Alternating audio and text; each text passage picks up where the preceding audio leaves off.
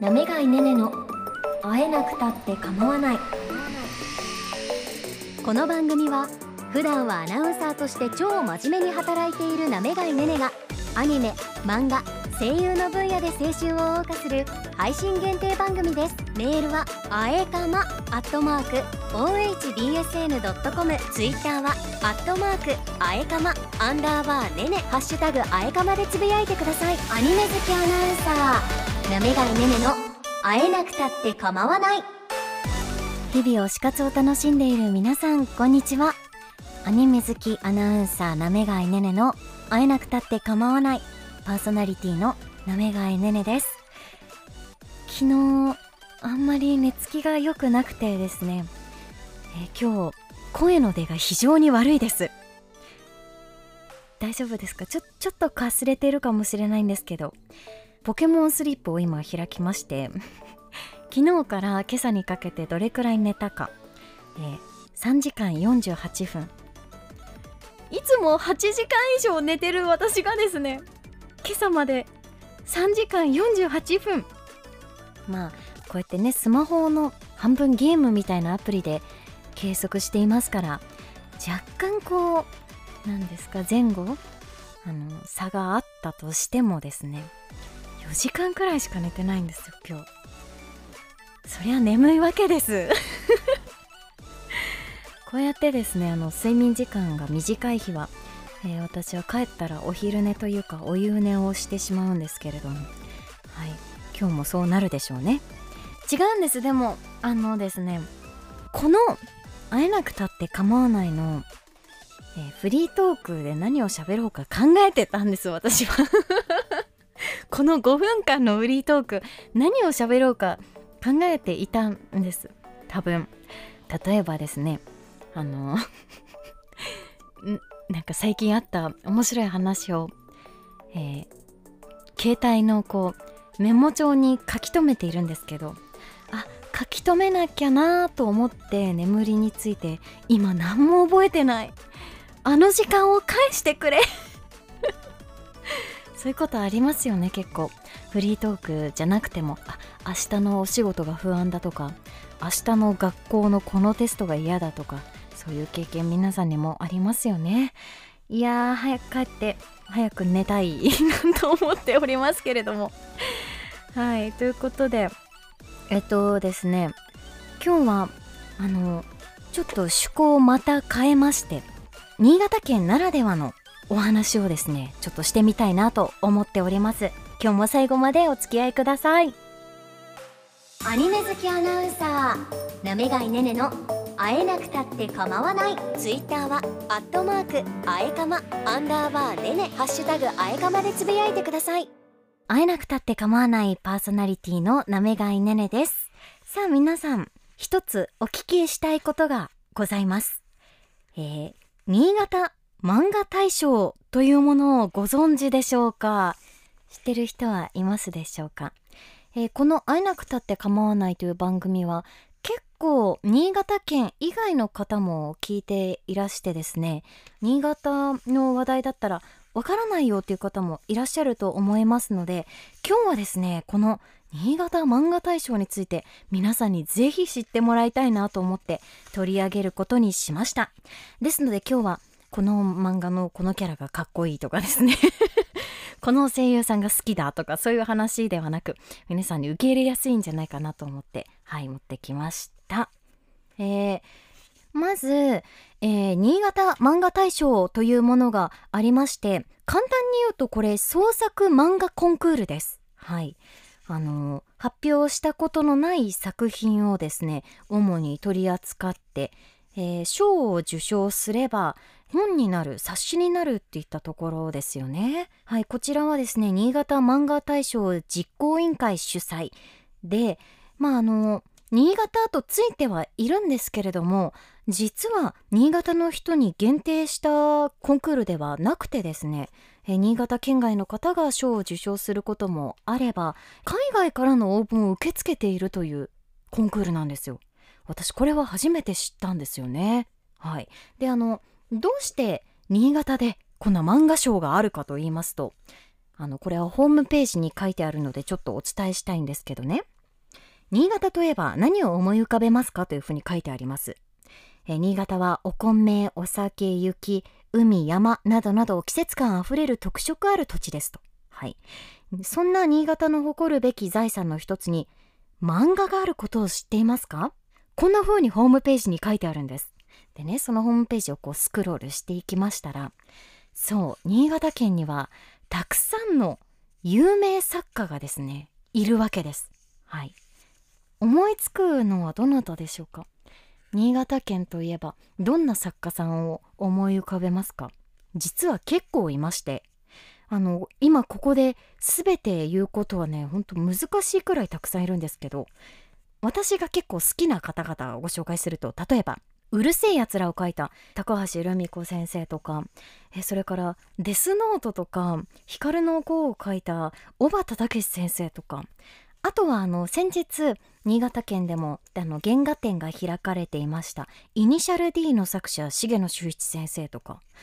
結構ねすごい方々が新潟県のご出身なんです。ということであの新潟ではですね意外とあの漫画アニメが受け入れやすい土地だと思うんですけど、えー、それをあの地域の文化にしていこうということでこういうコンクールが始まったっていうことなんですよね。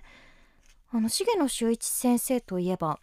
えー、このあと10月から MF ゴーストっていう新作がアニメ化されるんですよ。楽しみですよねあ あの主演は内田悠馬さん、はい、ヒロインはさくらあやねさんということで、はい、確実に見るラインナップですね。ということで、はい、そうなんですよ。新潟県ご出身のね有名作家さんっていっぱいいましてすごいことですよね。これだけあの有名作家さんが出る地域というのは。ね。私も新潟県の出身ではないのでえー、新潟県ってこんなにたくさんの作家さん出してるんだって知った時はびっくりしました。はい。で、それをまあね、今言ったように文化にしていこうということで始まった新潟漫画大賞なんですけど、今年で第26回目。26回を数える。もうだから1年に1回やってますから、20年、もう少しで30年っていう歴史のあるコンクールなんですよ。すごくないですか？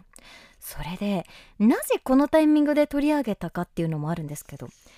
現在この漫画大賞募集中なんです。今聞いている漫画に興味のある人あとはイラストに興味がある人はですねぜひぜひ応募してみてほしい、えー、受付期間はもう始まっていまして9月19日の火曜日まで受け付けています、えー、だいたいあと2週間くらいですかね。はい。ですかねって言っちゃった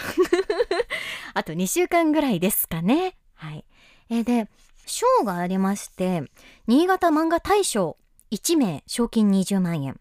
子供新潟漫画大賞1名、えー、図書カード2万円分ほかと書いてありまして、で、募集部門は4つ。1ページ漫画部門、一般部門、中学生高校生部門、小学生部門、この4つなんですよね。はい。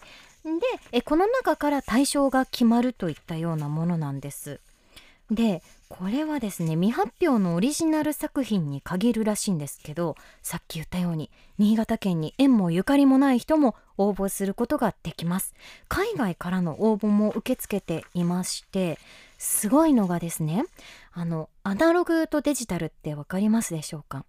アナログの作画っていうと本当にあの原稿用紙に手で書いてペン入れをして紙に書くようなものですよねそういう生原稿を郵送か持ち込みでもいいんですってちょっとなんか粋ですよね本当に編集部に持っていく持ち込みみたいなんですよね。えでもえ他にもデジタルでも受け付けていましてえプリントアウトして郵送してもいいしデジタルのデータで送ってもいいそうです。まあ確かにこれなら海外からでもね応募することができますよね。あの最近の漫画の流行りというか傾向はもっぱらデジタルなんです。やっぱりあのデジタルにするとあの何でしょう例えば「あ間違えちゃった」で消せるとかあとはデータで残るとあの収納スペースを取らない綺麗に保存しておけるとか、えー、そういう理由でデジタルの作家さんが増えていて、え、私の好きな例えば「僕のヒーローアカデミア」を書いている、えー、堀越先生もですね堀越康平先生もこのページからデジタルですっていう風に言ったことがあってもう見分けつかないですよ。であのデジタルがいいわけでもアナログがいいわけでもないんですけど今の時代に合った形で、えー、今そうやって作家さんは取り組んでいるみたいです。あと作家さんに言わせるとその編集者が家まで原稿を取りに来なくていいんですよね。ピッと押せば送信できるということであの人のその労働の削減にもなっているっていうのを聞いたことがあります。はい。あこれはペンで書いているんだろうなと思った例えば呪術廻戦の芥見ゲゲ先生もデジタルですからね。もうあの本当のペンみたいにデジタルでも書けるわけです。はい。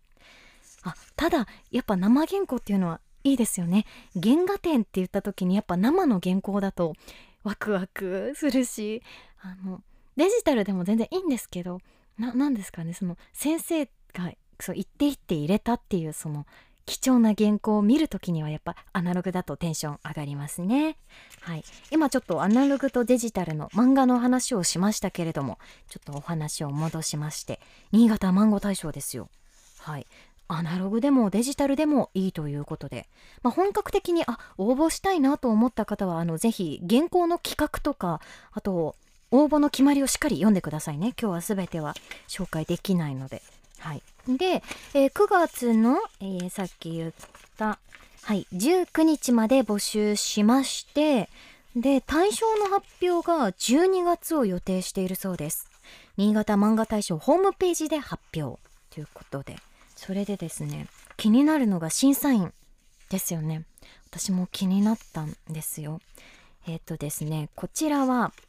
えー、審査員の方、すごい量とすごい人たちで構成されています。びっくりした。あの第一次審査と第二次審査と最終審査っていうのがあるみたいで、えー、1時2時3時全然違う人たちが審査するんですよ。でもう1時から漫画家さんとかアニメーターさんとかえ専門学校の講師の方とかなきあの名前を連ねていて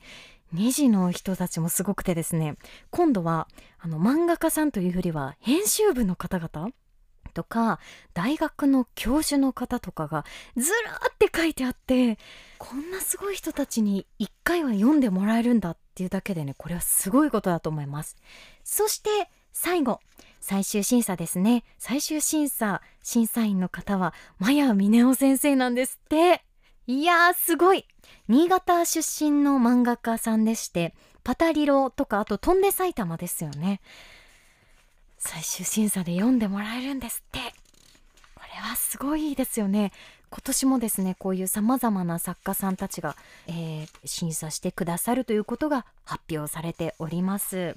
ということでこれらの情報を一通り調べた私なめがいは本屋さんに繰り出しました。何を見つけに行ったかと言いますと過去の作品集買ってみようということで、えー、自腹で。いいんですいいんですそんな、えー、自腹でですね、えー、過去の作品集端末で調べて新潟漫画大賞みたいな感じで調べてですね、えー、なんか奥深いところまで行って見つけました。はい、えー、前回第25回新潟漫画大賞作品集が今手元にあります。これ。これって言ってわかんないか。あのツルツルした表紙で厚さが、えー、2, 2センチ弱ぐらいですかね。はい。でこれ中をパラパラっと開いてみますとこの前回の25回の漫画大賞の受賞作とか審査員のコメントなどなどを掲載されております。お値段、えー、定価880円税込みでした。はい。これだけ厚みがあって880円ですからね応援する意味でも一度読んでもいいかなと思いました。で感想です、えー、まずですねえすごい量の漫画があとイラストが載っておりますのでまだちょっと全部読み切れていないんですけど感想としては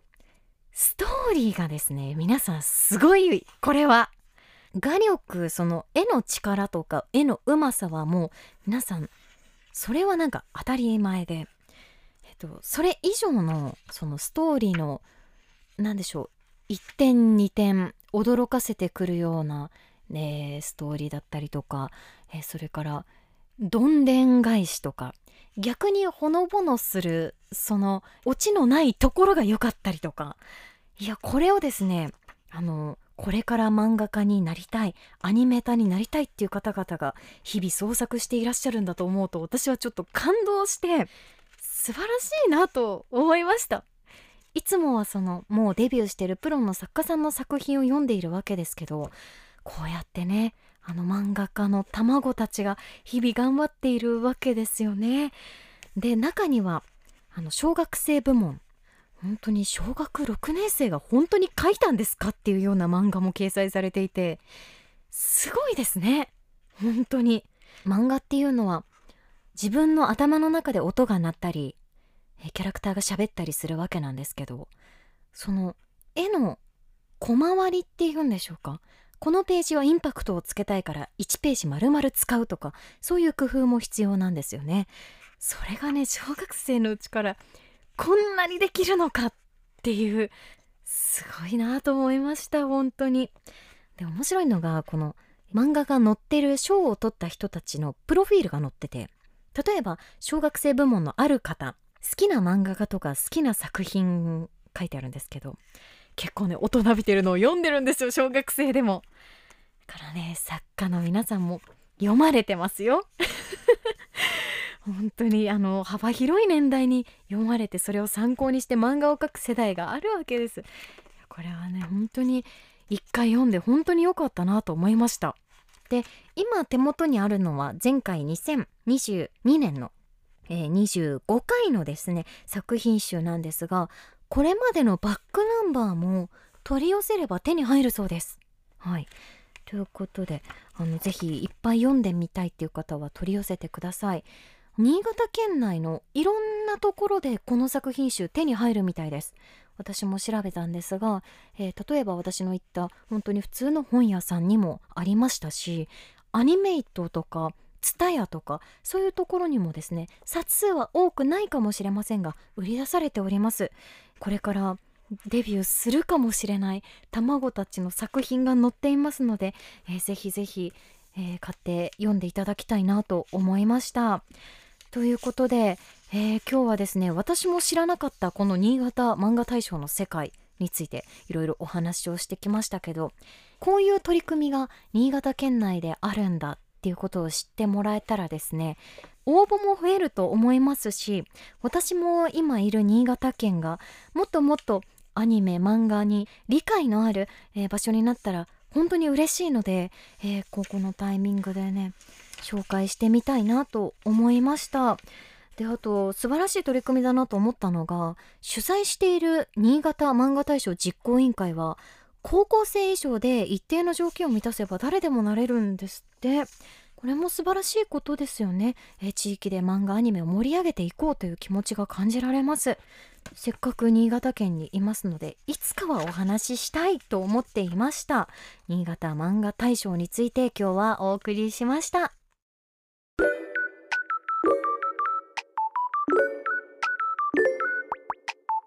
会えなくたって構わないエンディングのお時間です。今日もお聞きいただきましてありがとうございました。えー、っとメールご紹介します。ラジオネームちょっとなくて多分本名なのでちょっと言わないでおきますね。